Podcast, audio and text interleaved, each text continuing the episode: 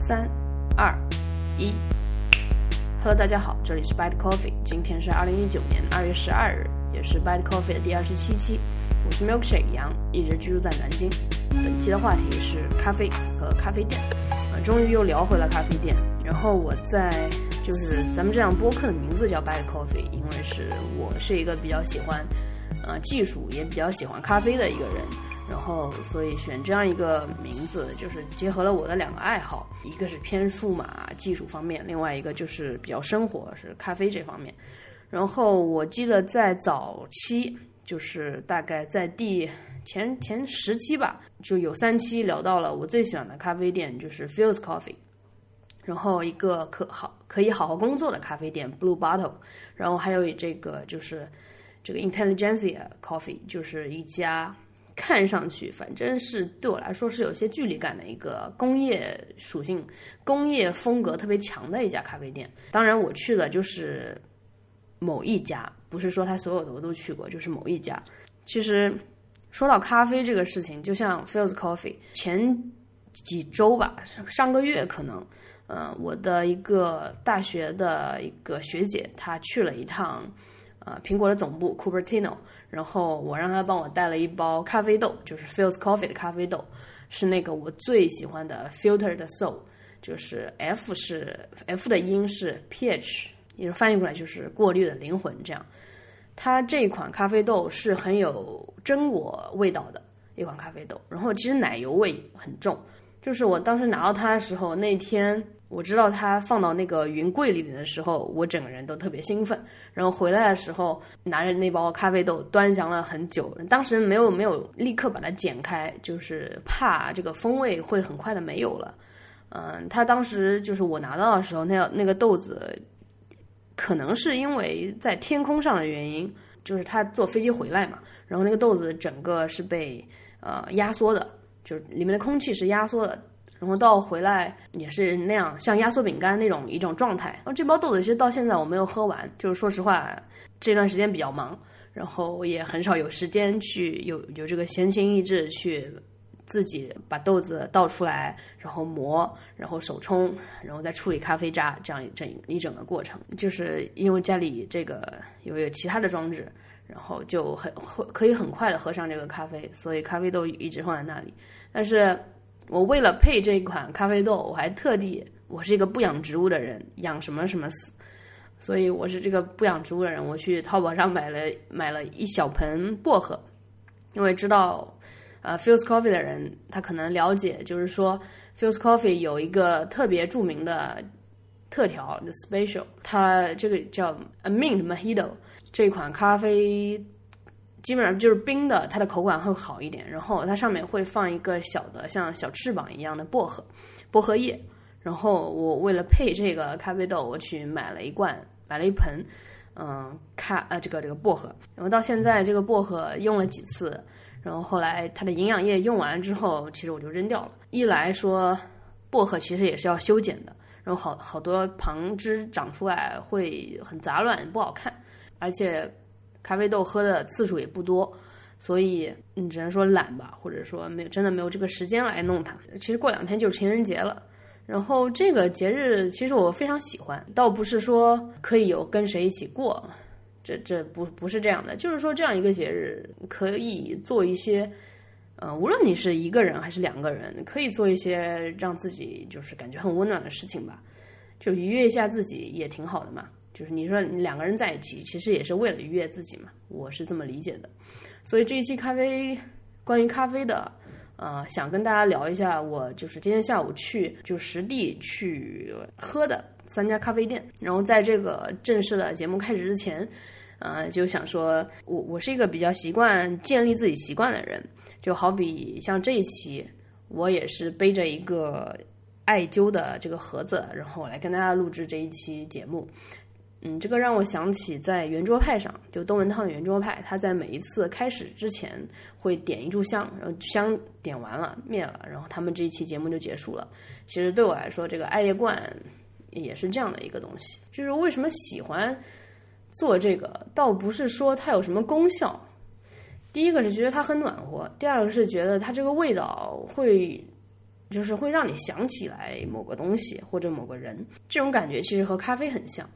就是你去一家咖啡店，你可能和谁一起去或者自己去，然后你再去的时候，你还是会有那种感觉，就是就好像昨天我和 Sean 和另外一个叫 Lee Three 三个人，我们三个人聊了一期关于 Kindle 的东西。然后 Kindle 就是，嗯，实体书和实体书戒指和这个纸书戒指有什么区别，然后是不是融合的这样一个话题。然后当时讲到纸书的优点的时候，我就说到之前在另外一个朋友家。他有一墙的书，然后他说：“哎呀，我看这本书，我就想起来那天晚上我彻夜通宵读这本书，然后我看到那本书就想到，哎呀，跟那本书有个什么故事？嗯，就是说这种香味也好，然后这种书也好，它有一个陪伴的属性在里面，说这样的感觉会让人觉得很呃比较温暖吧。如果大家觉得可以的话，也可以试着建立一下自己的这种传统也好，建立一下自己的呃很多习惯也好。”就是就是试试看，OK，那下面就开始跟大家分享我今天实地去的三家咖啡店。首先第一家咖啡店，嗯，我不打算把这个每一个咖啡店的名字说出来，就说出来就会觉得怪怪的。就第一家咖啡店怎么说呢？它的 logo 是一个蓝色的小东西。我找这些咖啡店也没有什么特别。说什么很特别的方法，我就在大众点评上看，它如果地段离我的距离不是很远，就列到那个收藏里面，然后再收藏，因为对南京很熟了嘛，就会说从远到近的一个距离来一家一家呃走。其实本来今天的行程有五家店，嗯，但是最后我觉得我只能喝到三第三家店，就这种味觉或者说这个精力已经饱和了，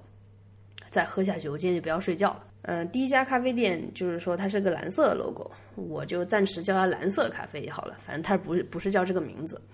呃，这家咖啡店门面很小，然后进去的时候有两个女生在里面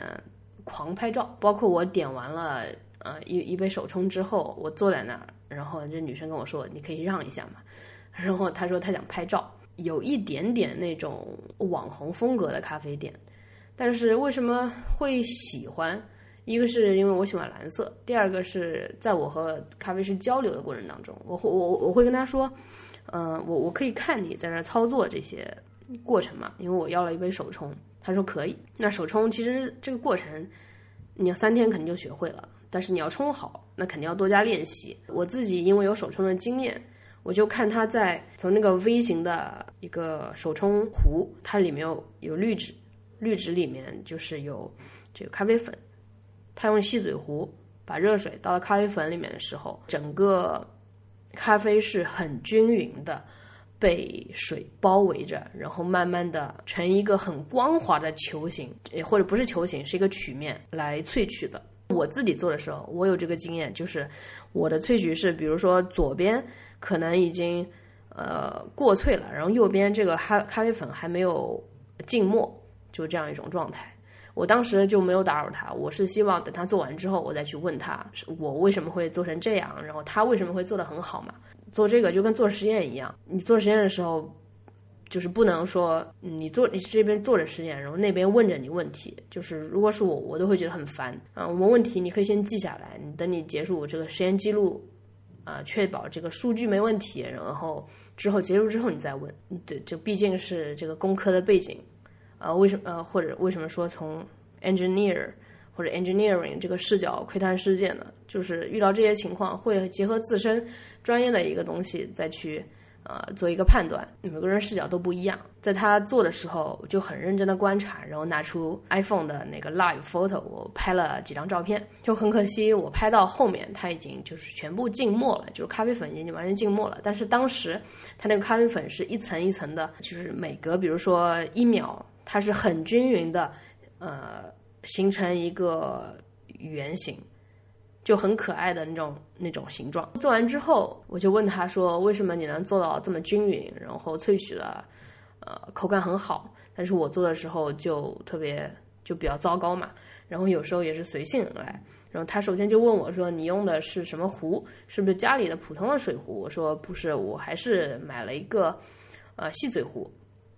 至于这个细嘴壶，其实是我在喝另外一家咖啡店的时候，那个咖啡师推荐给我的。他就说，呃，然后就问你这个有没有用秤，就是说咖啡粉和水的比例是有有一定要求的。呃，我说基本上没有，都是看着差不多然后弄。他说这个是可以试试看，就是买一个这种食物秤，这个叫水粉比例严格控制。这是第二个因素，然后第三个因素就可能说是这个操作的熟练度，就是手法。然后我就跟他说，我看不同的咖啡师做，有的人就是是硬币大小的一个圆圈在那边划，然后有的人就是不动在那边，然后还有的人是就是就更 fancy 的手法了，我也不知道他是呃绕成就是一个。螺旋状再收回来还是怎么样一个手法？然后他说，呃，如果是新手或者是像我这种在家自己弄的话，可以试试看，就是在那不动的这个手法，让水就是均匀的渗透在，呃，咖啡粉里面，然后浸没在里面。这个是一个比较初学者的。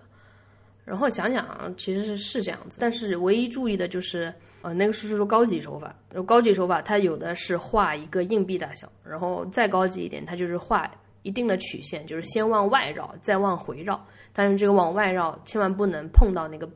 绿纸，就是不能碰到它的边缘，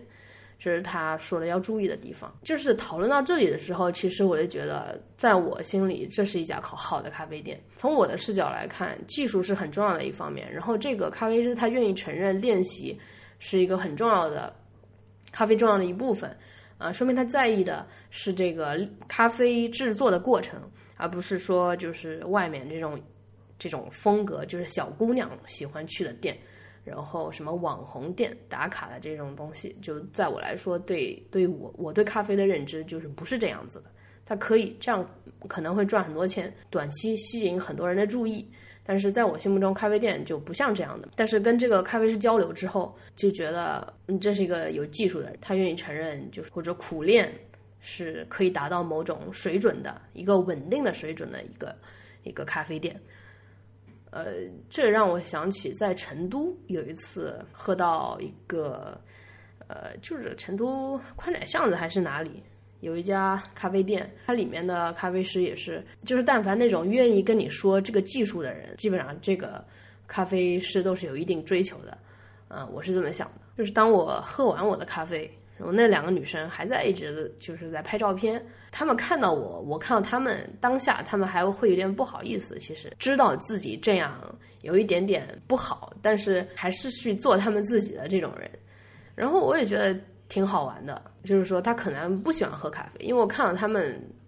他们点的算是饮料，不是咖啡，就是可能类似，比如说像星巴克有一种叫红茶拿铁和抹茶拿铁嘛，差不多这种感觉，这不是咖啡嘛，这就是饮料奶茶，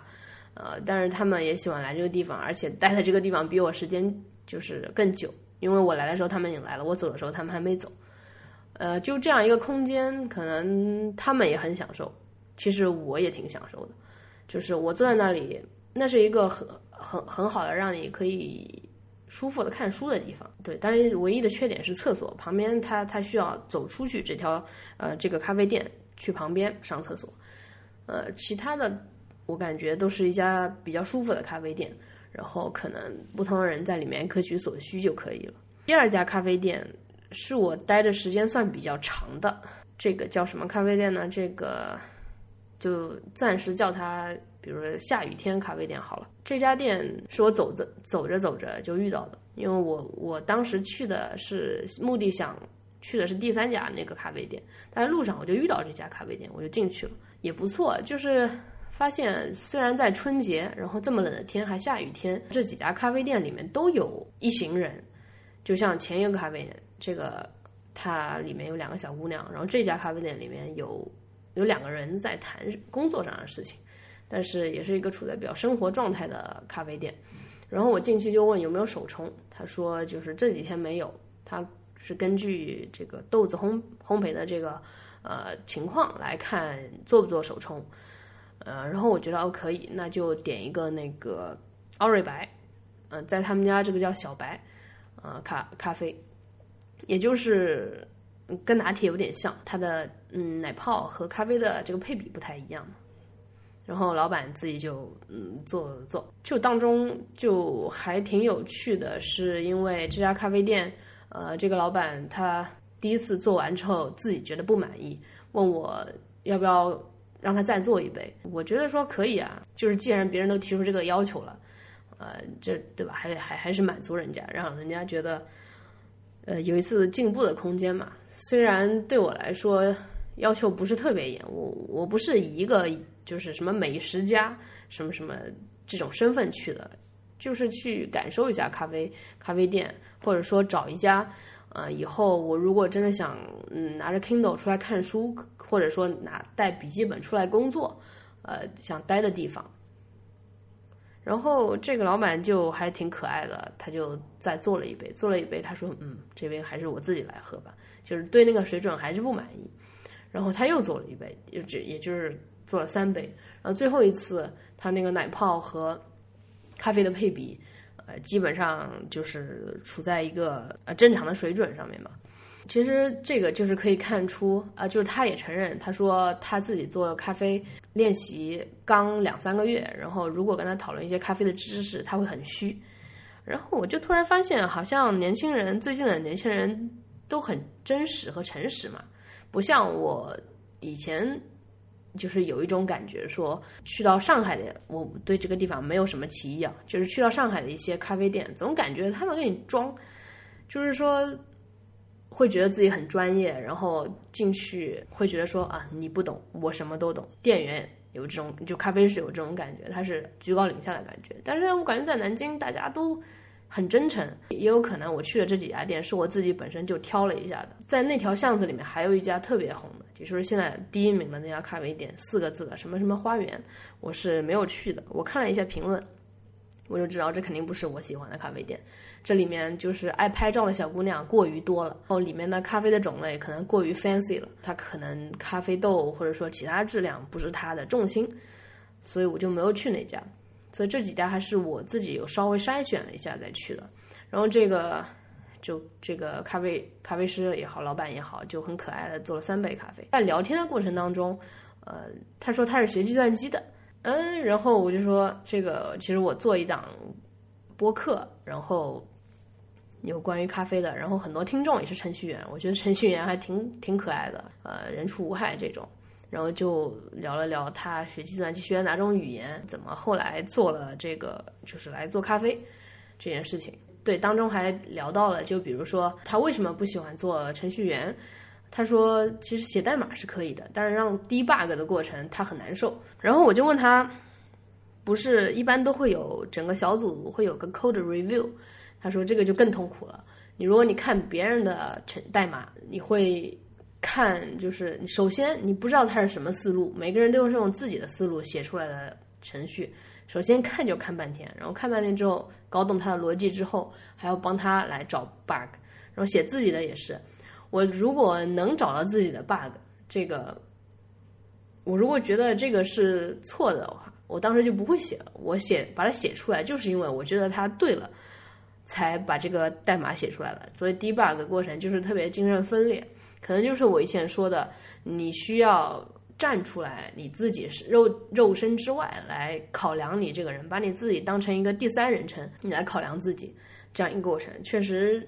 你想想他说的也对。就像我自己在写一些代码的时候，有时候会在 GitHub 上找找很多代码，但是找着找着发现这半天就没了，然后还没有什么收获，因为不同人写代码的思路不一样，他的。呃，函数，呃，比如说，首先它的语言可能就不一样，然后语言一样了，它呃结构也有可能不一样，还不如就是我从零开始，嗯，我不看你的东西，我就根据自己的一套思路走出来写写代码，这一点就还能呃很能感同身受。然后聊天过程也发现，就是他的，呃，他这个老板就坦诚到说。他们确实之前走的咖啡店走的路线是那种网红的路线，然后吸引了很多小姑娘来拍照。但是他可能没有他的想法跟这个有悖，所以就是目前他们只是在排行榜的前面。嗯，以以前他们家是第一名的，是这个样子。第二家咖啡店会的怎么说？老板会让我觉得这个他还是很逗的一个人。这个逗在于不稳定。咖啡不是很稳定，然后这个手冲，我说的咖啡就是意式咖啡，呃拿铁、小白这种咖啡不是很稳定。然后咖啡豆他说要定期烘焙，可能就是你今天去和明天去，你喝到的是两种风味。然后可能同一杯咖啡有两种风味，那有可能第二天去就是有了手冲这样一个东西。嗯，或者说他就是坦诚到说他们是从上海某种就是风格学回来的一些东西，包括。呃，外观学了个百分之八九十，然后菜单学了一个，可能也是差不多百分之七八十吧，都是比较流行的什么脏脏咖啡，什么 dirty，再弄一点酒。然后我就问你们的特色是什么，他说是那款脏咖啡。呃，我自己当然是不太喝的，那个脏咖啡里面应该是很很多巧克力，呃，巧克力碎片在里面。像我这这么养生的人，肯定是不喝的。然后他也说，现在排行榜第一名也是走了他们原来的路子。也聊到了说，开咖啡馆和做生意是两件事情。呃，然后最后，对对对，然后他的他之前是在这个老板是在法国呃留学，然后在他那个咖啡里面学到了一个特别好吃的 panini。最近在怎么说，觉得研发到一种可以拿出来当成一个特色的东西，啊，这个我觉得很好。然后我们也聊到了说，就是对普通中国人来说。他们帕尼尼这个东西，就是是从肯德基得知的，这个就是要了命了。然后他们就觉得肯德基就是两片面包里面加个什么东西就是帕尼尼，然后这样一种存在。然后包括必胜客的披萨也是，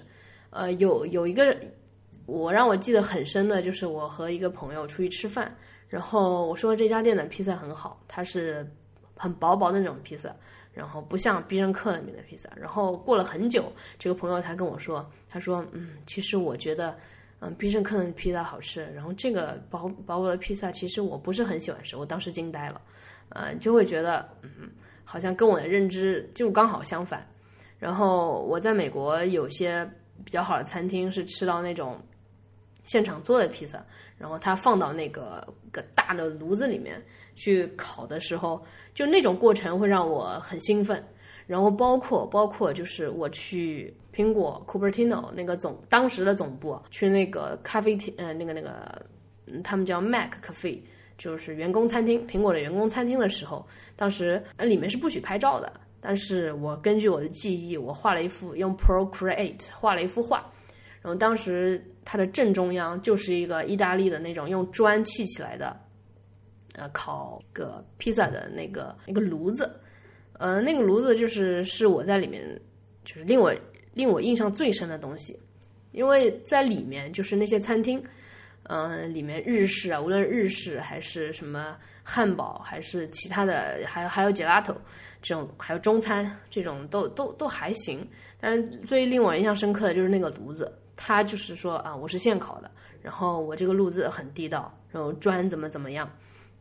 嗯，就是你能想到，比如说，你就想象 Johnny Ive 他来介绍，给你介绍这个，呃，这个这一款意大利的炉子，它是怎么弄出来的？呃，这个过程很让我很兴奋。然后再说回来，就是像我，就是我的朋友说，其实我喜欢这个必胜客的这种厚底的披萨，然后一一抬起来很多芝士，嗯，就是感觉，呃，我很不喜欢美国这些快餐店。然后带给普通，嗯，中国消费者的这种对吃的、对食物的概念，就是一群美国人又不懂吃，然后搞出一种快餐，然后让他们好赚钱，然后让我们的身体变得很差这样一种东西。呃，垃圾食品，我就垃圾在这里吧。它不仅仅是身体上的一种摧残，我觉得就是用摧残来说吧。然后还而且是一种对你认知上的偏差，就是本来盘尼尼不是那样的。披萨可能也不是那样的，然后汉堡里面就是炸鸡，也不是这样的。他就为了他更快速的啊、更经济的方式呃怼给你，然后你就接受了，然后而且很喜欢吃。包括我其实之前就很喜欢吃这种炸，我不喜欢吃炸鸡，我喜欢吃汉堡，就肯德基的汉堡，其他的还不行。就这样一种认知，我觉得就是我们说到可能真的是留过学的，或者在海外有一定时间的。呃，待过很长时间的才能知道，呃，什么是各地的美食。可能我们去西安会觉得这个肉夹馍和南京的肉夹馍真的就是不一样，就这种感觉。然后西安人也会说：“哎呀，你们南京把我们西安菜糟蹋成什么样了？”然后这个跟肯德基糟蹋这个世界各国的美食是一样的。然后那个肯德基安心油条，你觉得它这个油条就好吃吗？我觉得这个油条很难吃。还有它的香菇鸡粥也是的，就是咸到死，根本不是一种很好吃的东西。所以在对待吃、对待这些东西上面，嗯，稍微有一点自己的想法，或者说，对吧？审慎的态度吧。这是第二家咖啡店，呃，这个第二家咖啡店。我肯定会再去，也也觉得还蛮不错的。这是一个可以，就是有有厕所，然后就环境还空间还比较大这样一个地方。在在我来看，就不稳定不代表不好，不稳定是一个还蛮蛮神奇的东西。然后就是走两步，再走两步，其实就走到这个第三家咖啡店。哇，这家咖啡店是我我看到这个大众点评，我第一眼就感觉。这一家咖啡店应该是我会喜欢的，然后是很老实的那种，呃，突出豆子风味的咖啡店。我我一推进去，其实里面就有两个座，而且老板跟我说，我就叫它咖啡豆咖啡店吧，啊，然后因为这家咖啡豆真的是太令人印象深刻了，嗯，即使在这种天气，没有什么人，他们家豆子好像你进了中药铺一样，他们的抽屉每一个里面。因为过年嘛，有一些库存已经空了，但是，呃，大部分至少一大半里面都装有咖啡豆，就像那个中药铺，你你拉开，它是透明的，你拉开里面有很多豆子一样，他就让我在里面选，嗯，我说这个太多了，就是有单单一品种的，也有拼配的，然后我就说我喜欢深烘的，呃，不是深烘，我喜欢就偏坚果啊、巧克力这种，呃，苦味浓一点的、焦香味的，然后你帮我推荐一款，然后咖啡就是老板。也是咖啡师，很细心，就细心到什么呢？我当时去的时候是四点，差不多这个下午的样子，然后他就冲了一个比较淡口味的。我当时喝喝了，我就说：“哎，这个好淡啊。”他说：“是因为他觉得可能到下午下午下晚了，然后我喝呃浓一点的，可能晚上会睡不着觉。”哎，这一刻就觉得呃真的很很很细心。旁边有个大叔在喝咖啡，当时我就觉得哎，这个大叔还。还挺有意思，来喝这个咖啡。然后他后来聊聊聊到他侄女在某个大学上大大三，然后我说嗯挺巧的，我在这个大学当老师。嗯，他就说啊，后来发现还是一个院的，所以这个世界又很小，嗯，很好玩。然后他就说他和他他也是就基本上是这个是军军工类的院校毕业的，然后也是从从事差不多类似的工作。然后都能比较能聊到一块去嘛，毕竟是工科背景出身的，我们几个人就开始在那聊天，聊着聊着，这个咖啡师就说，呃，就是也是老板了，呃，当当时另外一个人问了他说，哎，你怎么不拉花呀？就是他们家不卖那种拉花的咖啡豆，然后他就说，其实很明显，他们家是大多数是做那种外卖的，然后一般吧台都不给做人，他是希望通过。咖啡品质和咖啡稳定度，嗯，获胜，就是这个是他们的特色，就是咖啡，呃，因为它就是大多数手冲咖啡店，他们会手冲给你看，它那个过程是不是自动的？如果对咖啡了解一点的话，就知道那个鱼眼儿咖啡 （Fish Eye），他们的手冲是有一个手冲机的，他们可以花一一排五五个咖啡，那个给给你自动在，嗯，倒水。这是一个自动化的过程，然后他们也是，然后他也即将用这种一排或者两排这种石杯一起做，他觉得稳定是他稳定的咖啡水准是他这个店就是立店的根本，所以他不做拉花，然后他觉得拉花一方面这是一个仪式，第二方面他必定会牺牲咖啡的风味，然后第三就是其实他是主要做外卖嘛。你这外卖你拉的再好看，你这个一晃，这可不就没了吗？嗯，所以这家咖啡店就店主打了一个比方，就是说你去吃你们家门口的包子，就是你有看这个包子裱了好不好看吗？那肯定不是啊，就是早餐，这是一家你喜欢吃的早餐店，所以你来吃了包子。呃，他觉得咖啡也是。他希望是很真实的一种比喻吧。就为什么会有咖网红咖啡店这种东西呢？他就是忽略了咖啡的本质，然后其实这这个咖啡店换成蛋糕店也行，网红蛋糕店、网红咖啡店、网红鸡蛋饼、网红这个葱油饼、网红对吧，都可以。但是这个这一家咖啡店，它的重点就是在于这个咖啡豆，然后甚至于说他们家咖啡的价格是最便宜的，就是便宜到，嗯，就是让我惊到，怎么会这么便宜呢？就是正常的手冲，如果就拿星巴克来做标准，星巴克手冲大概得要三十吧，三十三十五这个样子。然后一些所谓的所谓的精品咖啡店。它手中可能到四十，像什么 Grey Box 这种，它更夸张，它的那个龟下可以卖到一百元一杯。然后在上海有一家日本的精品咖啡馆，也是就在外滩附近呀，一咖啡也也是我喝过比较贵的，一杯它正常的一杯，像 Grey Box 也就是龟下这个品种，呃一百一杯，然后那个就是什么什么都是这什么九十八一杯这样起，然后这一家这家。只要十五还是十六人民币？呃，首先是觉得，哎呀，真有勇气，怎么敢做到这么便宜的？然后他说，他还觉得这个价格贵了呢。他觉得现在市场上真这这种价格都是偏贵的。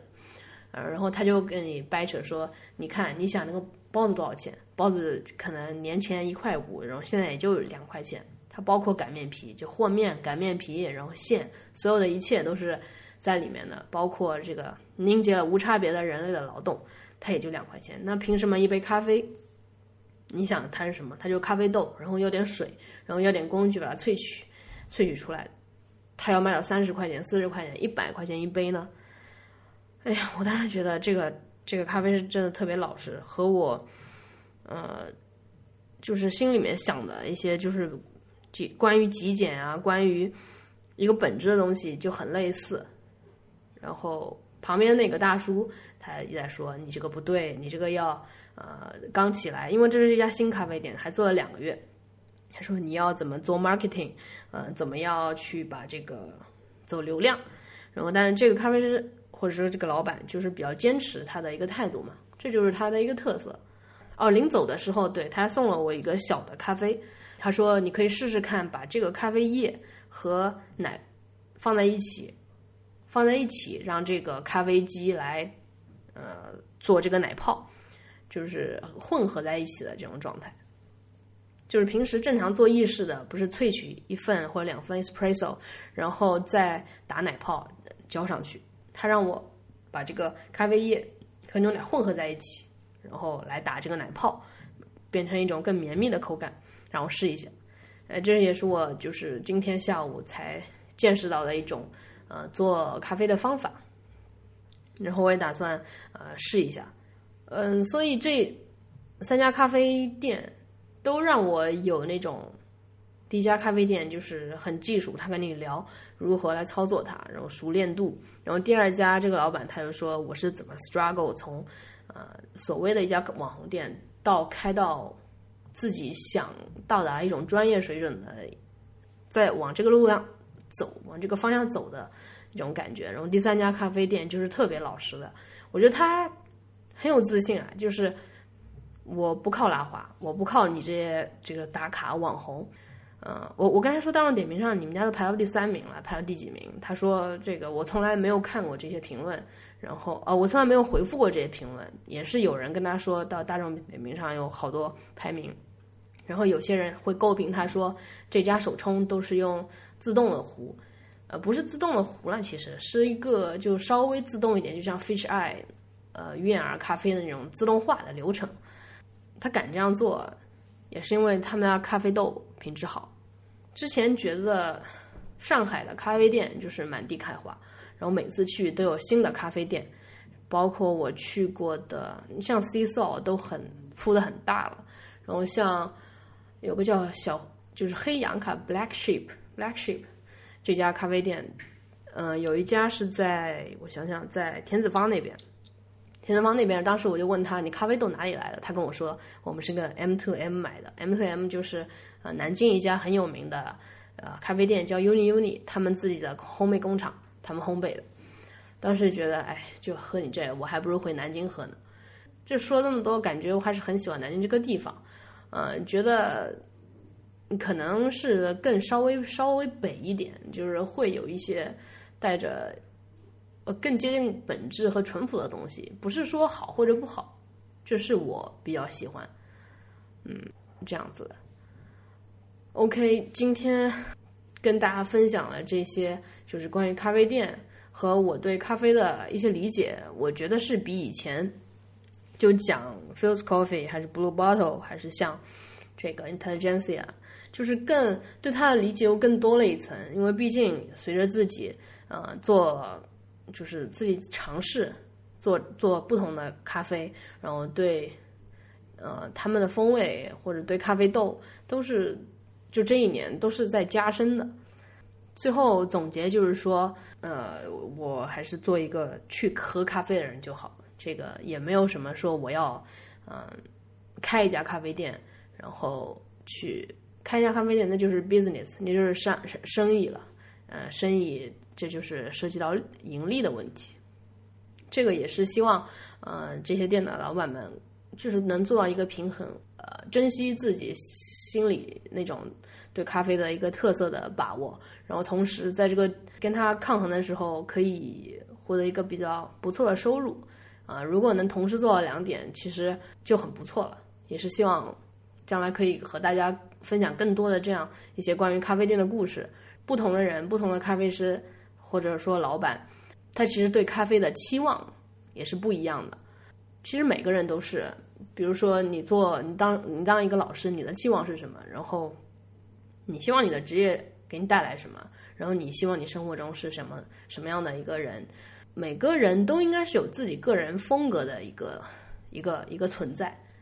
呃，对，就像这个最第三个这个老板，咖啡豆咖啡店，他期间说了三次生命力这个东西，他就说一家咖啡或者一杯咖啡的生命力是什么？然后一家咖啡店的生命力是什么？呃，我就很喜欢。我当时虽然没有跟他讲，但是我特别喜欢这个“生命力”这三个字。每个人的生命力是不一样的，你只要活出自己的生命力就可以了。